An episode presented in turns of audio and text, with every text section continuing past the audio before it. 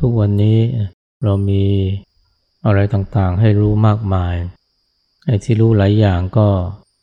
ไม่มีประโยชน์นะเพียงแค่สนองความอยากรู้อยากเห็น อาจจะมีประโยชน์บ้างนะคือเอาไปพูดคุยกับคนอื่นได้ เช่นรู้เรื่องดารา นักร้อง รู้เรื่องคนดังเซเลบใครเป็นคู่จิ้นกับใครเดี๋ยวนี้คนรู้เยอะนะเพราะว่า แหล่งความรู้หรือแหล่งข้อมูลที่สำคัญ มันก็คือโซเชียลมีเดียผ่านโทรศัพท์มือถือ และข้อมูลต่างๆ ที่เราเรียกว่าความรู้ที่เขาถ่ายทอดกันทางโซเชียลมีเดียมันก็เป็นความรู้ที่ไม่ได้มีประโยชน์อะไรมาก แค่สนองความอยากรู้อยากเห็น เป็นสิ่งเสพอย่างหนึ่ง โบราณมีคำพูดนะ มีภาษิตว่ารู้อะไร ไม่สู้รู้วิชาเนี่ยอันนี้ก็ยังเป็นภาษิตที่ยังใช้ได้นะนะกับคนในยุคนี้ เพราะว่าไอ้สิ่งที่รู้ มันไม่ได้เป็นอะไรที่จะประกอบเป็นวิชาได้เลยเออถ้าเรารู้วิชานี่มันก็มีประโยชน์นะ เอาไปใช้ในการดำเนินชีวิตได้ แต่คนส่วนใหญ่ก็ไม่ค่อยอยากจะรู้วิชานะ เพราะว่ามันอาจจะรู้สึกน่าเบื่อ แล้วมันต้องใช้เวลา ใช้เรียกว่าการลงแรงนะกว่าจะได้เข้าใจ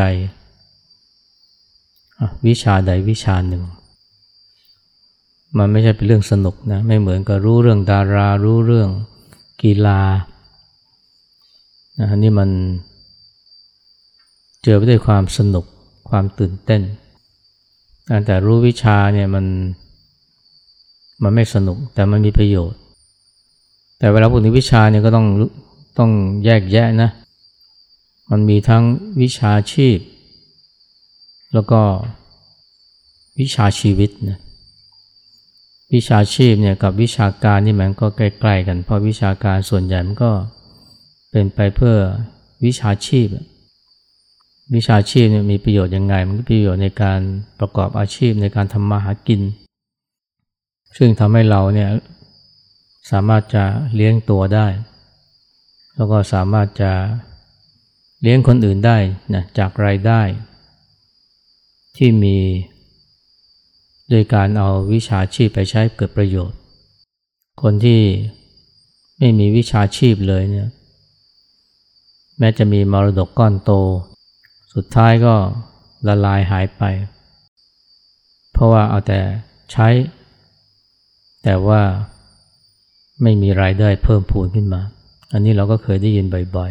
ๆ ลูกเศรษฐีร่ำรวย แต่สุดท้ายก็ลงเอยด้วย นะความยากจนเพราะไม่รู้อยากทำมาหากิน ที่ไม่รู้อยากทำมาหากิน เพราะว่ามันไม่มีความรู้ที่จะไปทำมาหากินได้ แต่วิชาชีพหรือวิชาการมันก็ไม่ดีเท่ากับวิชาชีวิตนะคนที่มีวิชาชีพ หรือว่าเก่งในทางวิชาชีพ วิชาการนี่ถึงแม้ว่าจะมีรายได้ มีเงินทองมีความมั่งมี หรือว่ามีชื่อเสียงกิตยศ แต่ถ้าไม่มีวิชาชีวิตนะ ก็อาจจะลงเอยด้วยการสูญเสียสิ่งทั้งหลายทั้งปวงที่มีก็ได้ คือพรานหมดนะจากการที่ไปหลงไหลอบายมุกติดเหล้าติดสุรา เพราะว่าขาดวิชาชีวิต วิชาชีวิตก็คือเรื่องธรรมะนั่นเอง มีเงินเท่าไหร่ก็หมดเหมือนกันนะ เพราะว่าไม่มีวิชาชีวิตเอาไว้ใช้กำกับในการ ดำเนินชีวิตหรือถึงแม้จะไม่พลานเงินหมดเพราะตกเป็นท่าของอบายมุกแต่ว่าถึงเวลาที่ทรัพย์สินเงินทองชื่อเสียงเกียรติยศเหล่านี้เนี่ยมันเสื่อมสลายหายไป ถ้าไม่มีชาชีวิตก็จะมีความทุกข์มาก มีความทุกข์เพราะผิดหวังกับความสูญเสีย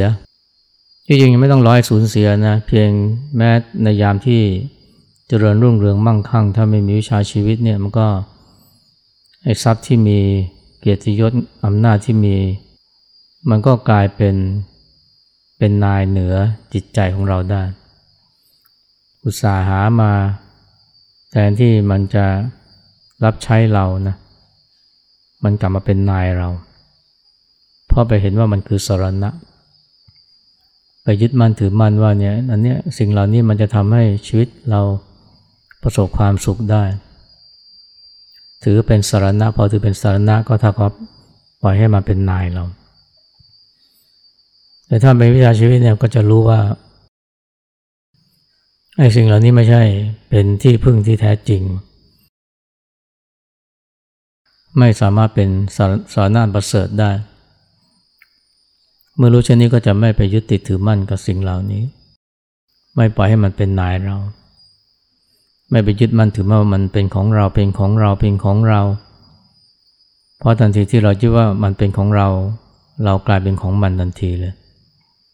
อะไรทุกอย่างนะที่เราไปยึดว่าเป็นของเราเนี่ยยิ่งยึดมันถือมันมากเท่าไหร่ว่าเป็นของเรา เราเป็นของมันทันที ยอมตายเพื่อมันได้ ยอมตายเพื่อทรัพย์ ยอมตายเพื่ออำนาจ ยอมตายเพื่อชื่อเสียง หรือยอมทำชั่วบางทียอมฆ่าพี่ฆ่าน้องยอมฆ่า พ่อแม่ก็ก็เพื่อเงินเพื่อมรดก ก็กลายเป็นว่าแทนที่มันจะเป็นบ่าวรับใช้เราแล้วกับเป็นบ่าวรับใช้มันแทน ยอมทำชั่วเพื่อมันหรือแม้ยอมตายเพื่อมันได้นี่ถ้ามีมีวิชาชีวิตเนี่ยมันก็จะตกเป็นท่ายของสิ่งเหล่านี้ได้ง่ายๆเพราะนั้นเนี่ยคำว่า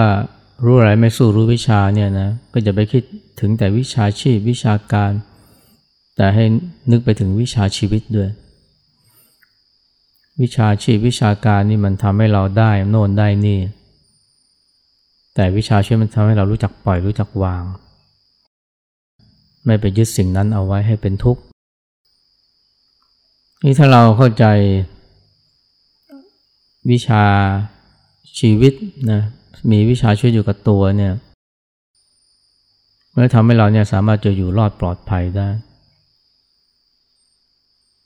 มันมีสำนวนที่ต่อ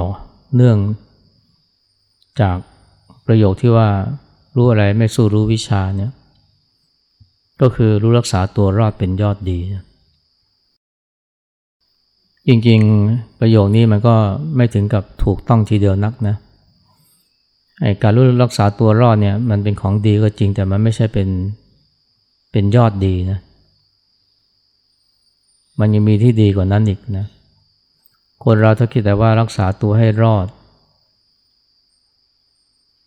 อันนี้มันไม่พอนะ เพราะว่าการรักษาตัวให้รอดเนี่ยอาจจะนำมาซึ่งความเห็นแก่ตัว ไม่สนใจคนอื่นนะขอให้ฉันอยู่รอด เอาตัวรอดก็พอและส่วนใหญ่ก็ไม่ใช่แค่เอาตัวรอดนะไอ้ที่พูดพูดกันว่าเพื่อความอยู่รอดเนี่ยที่ที่จริงก็คือเพื่อสถานภาพเพื่อความมั่งมีเพื่อความยิ่งใหญ่มากกว่า ถ้าเพื่อความอยู่รอดนี่มัน มันไม่ไม่ต้องทำชั่วก็ได้แต่ว่าหลายคนเนี่ยก็ยอมทำชั่วตบัดสัตว์นะก็เพื่อความยิ่งใหญ่ ความมั่งคั่ง แล้วก็อ้างว่าเนี่ยเพื่อความอยู่รอดนะจำใจทำเพื่อความอยู่รอด มันไม่ใช่ จริงแล้วในการรักษาตัวให้รอดเนี่ยนะมันก็ไม่ดีเท่ากับการรักษาความดีนะรักษาตัวให้รอดเนี่ยมันสู้การรักษาความดีหรือรักษาธรรมะไม่ได้ ถ้าเป็นชาวพุทธเนี่ยเราก็จะเชื่อในว่าการรักษาธรรมเนี่ยมัน เป็นยอดดีต่างหากไม่ใช่รักษาตัวให้รอด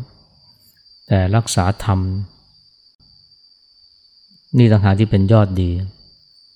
อย่างมีพุทธภาษิตว่าเนี่ยพึงสละทรัพย์เพื่อรักษาอวัยวะ พึงสละอวัยวะ เพื่อรักษาชีวิต และพึงสละชีวิตเพื่อรักษาธรรม หากจำเป็นก็ต้องยอมสละชีวิตเพื่อรักษาธรรม การรักษาธรรมเนี่ยนะจึงจึงเรียกว่าเป็นยอดดีนะในมุมมองพุทธศาสนา แต่สำหรับชาวโลกเขาก็มองว่าเนี่ยรักษาตัวให้รอดเนี่ยมันยอดดีแล้ว ถึงแม้ว่าจะตบัดสัตว์หรือว่าจะไม่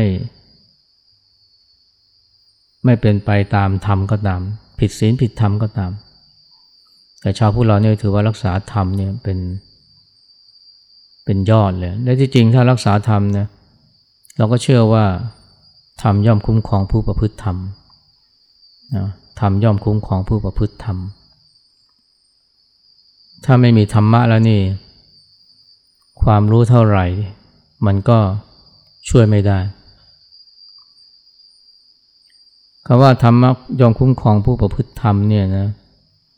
มันไม่ได้หมายความว่ามีธรรมะแล้วจะไม่เจ็บไม่ป่วยนะ จะไม่เจอกับความสูญเสียนะ อย่างหลวงปู่ดูลก็บอกว่าเนี่ยธรรมะมันไม่ได้ช่วยทำให้ ไม่แก่ไม่ตายไม่หิว ไฟไม่ไหม้ไม่ใช่ ที่จริงมันก็ช่วยได้เหมือนกันนะคือถ้าเราถ้าธรรมะที่ว่านี้ไม่ได้หมายถึงแค่การทำความดี แต่หมายถึงการมีสติ มีความระมัดระวังคนเราถ้าเรามีสติมีความระมัดระวังเนี่ยอุบัติเหตุก็เกิดขึ้นได้ยากนะไม่ว่าจะเป็นอุบัติเหตุทางรถยนต์หรือว่า อุบัติเหตุไฟไหม้บ้าน แต่บางครั้งเนี่ยแม้จะทำความดี รักษาศีลมีสติ ระมัดระวัง มันก็หนีปัญหาพวกนี้ไม่พ้นนะอย่าง ในยุโรปในอเมริกาเนี่ยเดือนที่ผ่านมาเนี่ยโหไฟไหม้เผาผลาญเรียกว่ากินพื้นที่มหาศาลมาก แม้กระทั่งคนที่ รักษาตัวให้ดีมีสติไม่ไม่ประมาทนี่ก็ไม่ใช่ว่าจะรักษาบ้านให้ปลอดภัยจากอักคีภัยได้นะแล้วก็เหมือนกับเมื่อสิบปีก่อนเนี่ยแม้ว่าจะรักษาดูแลบ้านยังไงบางทีก็เจอน้ำท่วม ก็ไม่ได้แปลว่าธรรมะมันไม่ได้รักษานะธรรมะไม่ได้ช่วยนะที่จริงไม่ใช่เลยธรรมะนี่มันช่วยนะ ช่วยรักษาใจไงอาจจะไม่สามารถรักษาบ้าน ไม่สามารถรักษาทรัพย์สินได้โดยเพราะถ้าเกิดภัยธรรมชาติ หรือว่าเกิดวิกฤตเศรษฐกิจค่างเงินตกเนี่ยอันนี้ธรรมะมันช่วยไม่ได้นะอยู่ดีๆก็ทรัพย์สินก็สูญหาย หรือบางทีก็กลายเป็นหนี้แต่ว่าธรรมะเนี่ยก็ยังช่วย คุ้มครองเราได้เนี่ยก็คือรักษาใจอันนี้สำคัญที่สุดเลยนะมาจะคุ้มครองรักษาทรัพย์ไม่ได้ หรือที่หลวงปู่ดูลบอกเนี่ยมันช่วยทำให้ไม่หิวทำให้หายหิวทำให้ไฟไม่ไหม้นี่ไม่ได้ แต่มันรักษาใจได้ รักษาใจไม่ให้ทุกข์รักษาใจไม่ให้เป็นบ้านะวิกลจริตได้ ในทางตรงข้ามนะถึงแม้ว่ามีความรู้มากมายโดยว่าความรู้ทางวิชาชีพวิชาการ แต่ไม่มีธรรมะ ก็ตัวไม่รอดนะคนที่มีความรู้เยอะจบด็อกเตอร์ มีปริญญาหลายใบ แต่ว่าเป็นโรคจิตโรคประสาท หรือว่าซึมเศร้า เมื่อเกิดวิกฤต เกิดความผันผวนปวนไปในชีวิต สูญเสียคนรักคนรัก ทิ้งไปไปมีใหม่ หรือว่าธุรกิจล้มละลาย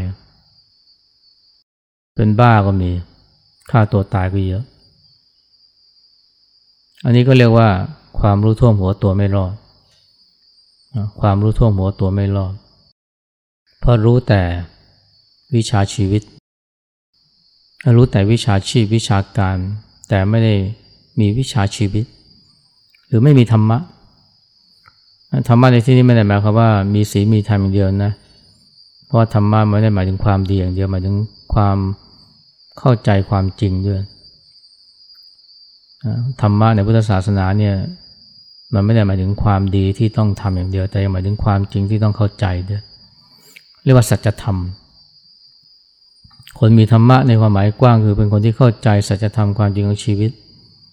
รวมทั้ง มีธรรมะในการรักษาใจ เช่นมีสติมีความรู้สึกตัว คนเราเกิดวิกฤตในชีวิตเนี่ยถ้าแม้จะมีความรู้เยอะแต่ไม่มีสติ ไม่มีความรู้สึกตัว มันก็เอาตัวไม่รอดเหมือนกันนะนั่นที่โบราณเขาว่าเนี่ยความรู้ท่วงหัวตัวไม่รอดเนี่ยมันจริงเลยทีเดียว เพราะว่าแต่ก็ต้องรู้ว่าเป็นความรู้แบบไหน เคยเห็นภาพนะ รถบรรทุกเนี่ยบอกว่า เกิดอุบัติเหตุยางแตก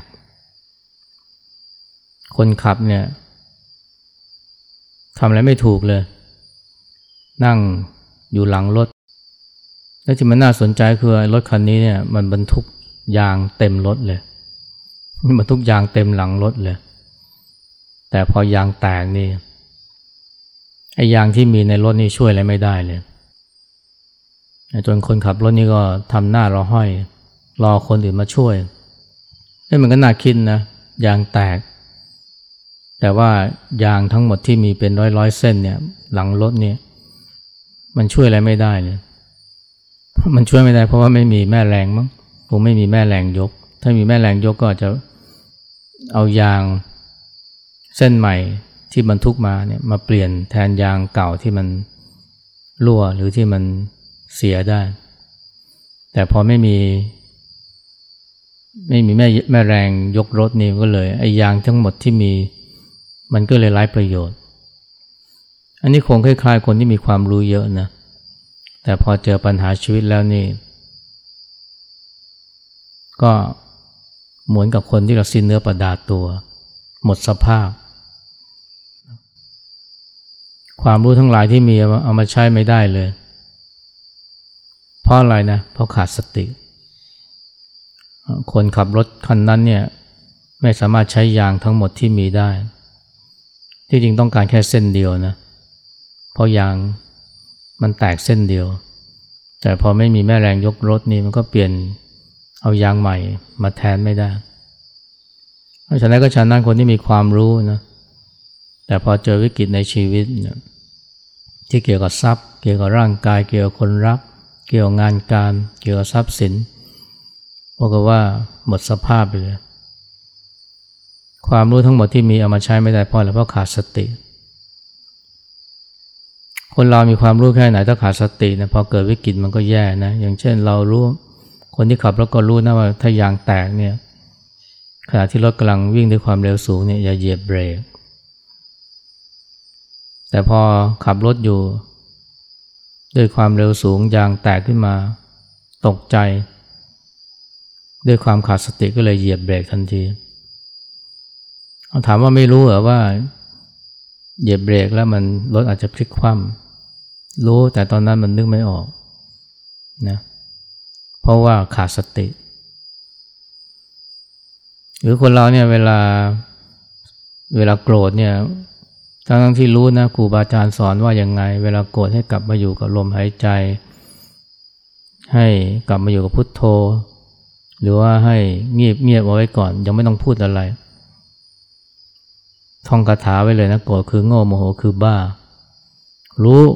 แต่พอเวลาโกรธทีไรมันอดไม่ได้ที่จะหลุดปากด่า หลุดไม่ได้ที่จะไปทำร้ายเข้าของ หรือว่าลงมือทำร้าย คนที่ตัวเองโกรธ ทำงั้นเนี่ยไม่ใช่ไม่รู้นะ รู้มีความรู้อยู่ แต่ตอนนั้นมันขาดสติพอขาดสติก็เลยไม่สามารถจะเอาความรู้ที่มีมาใช้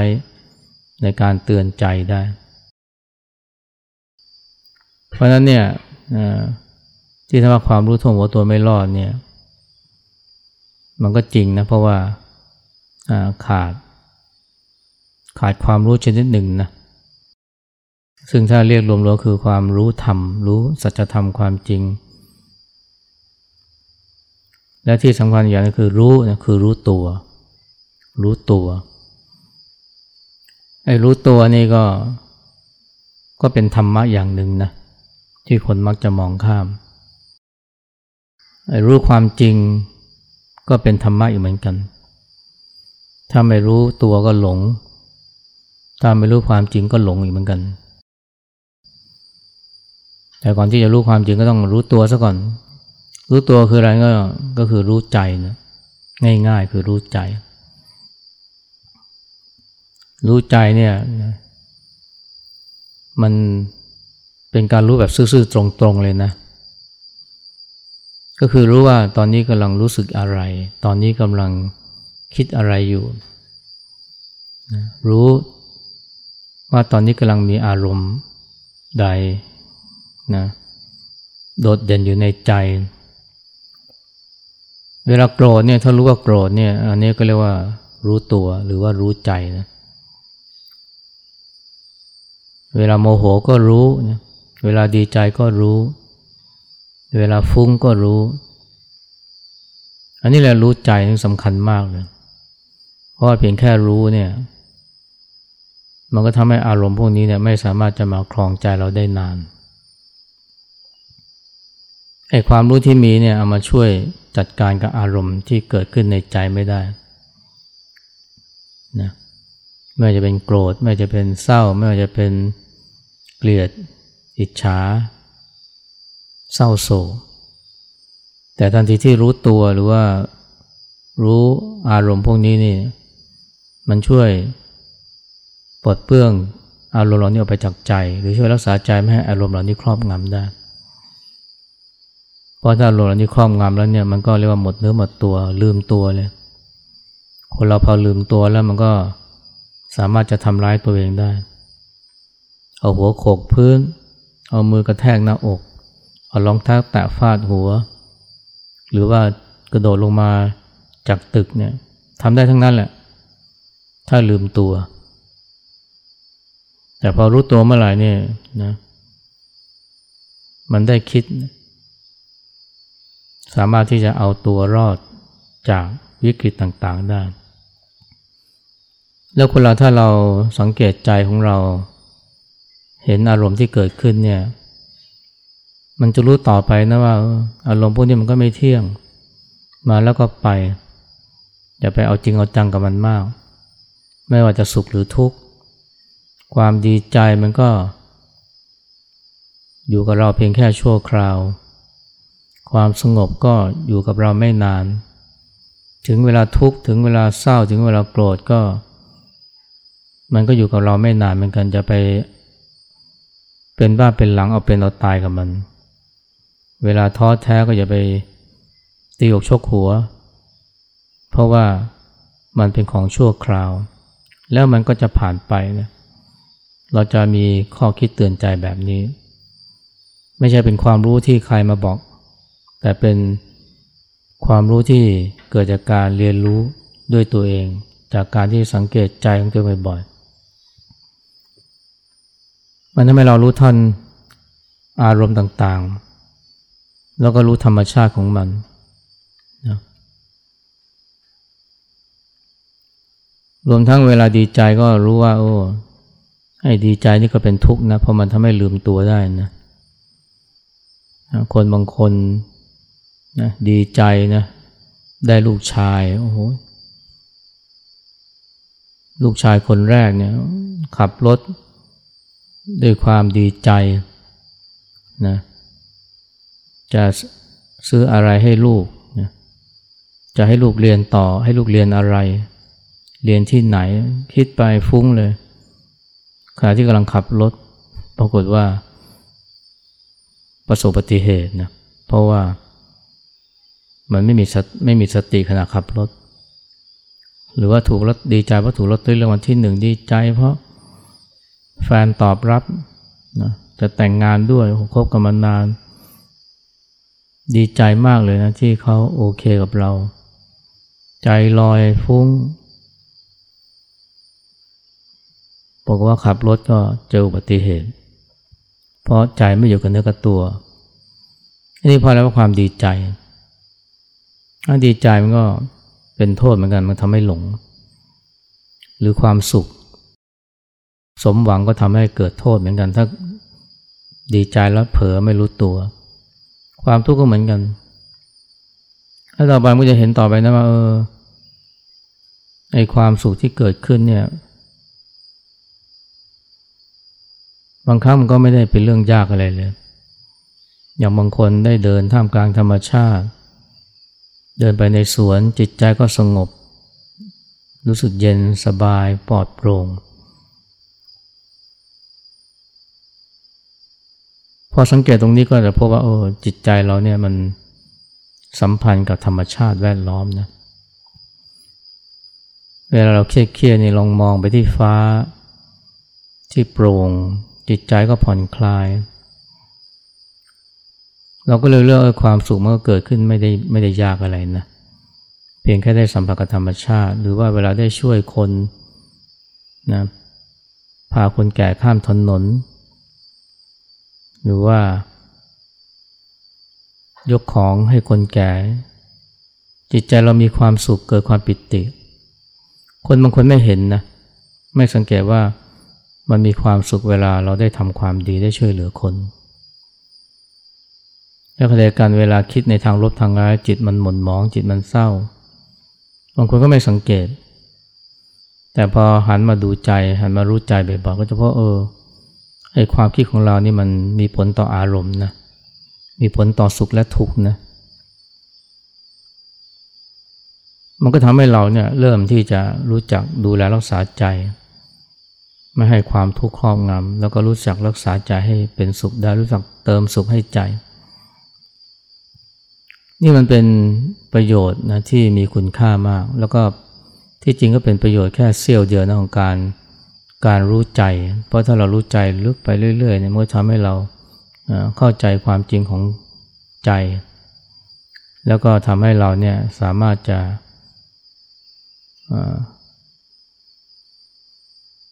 ไม่ไปยึดติดถือมั่นกับความคิดและอารมณ์ใด ๆ ได้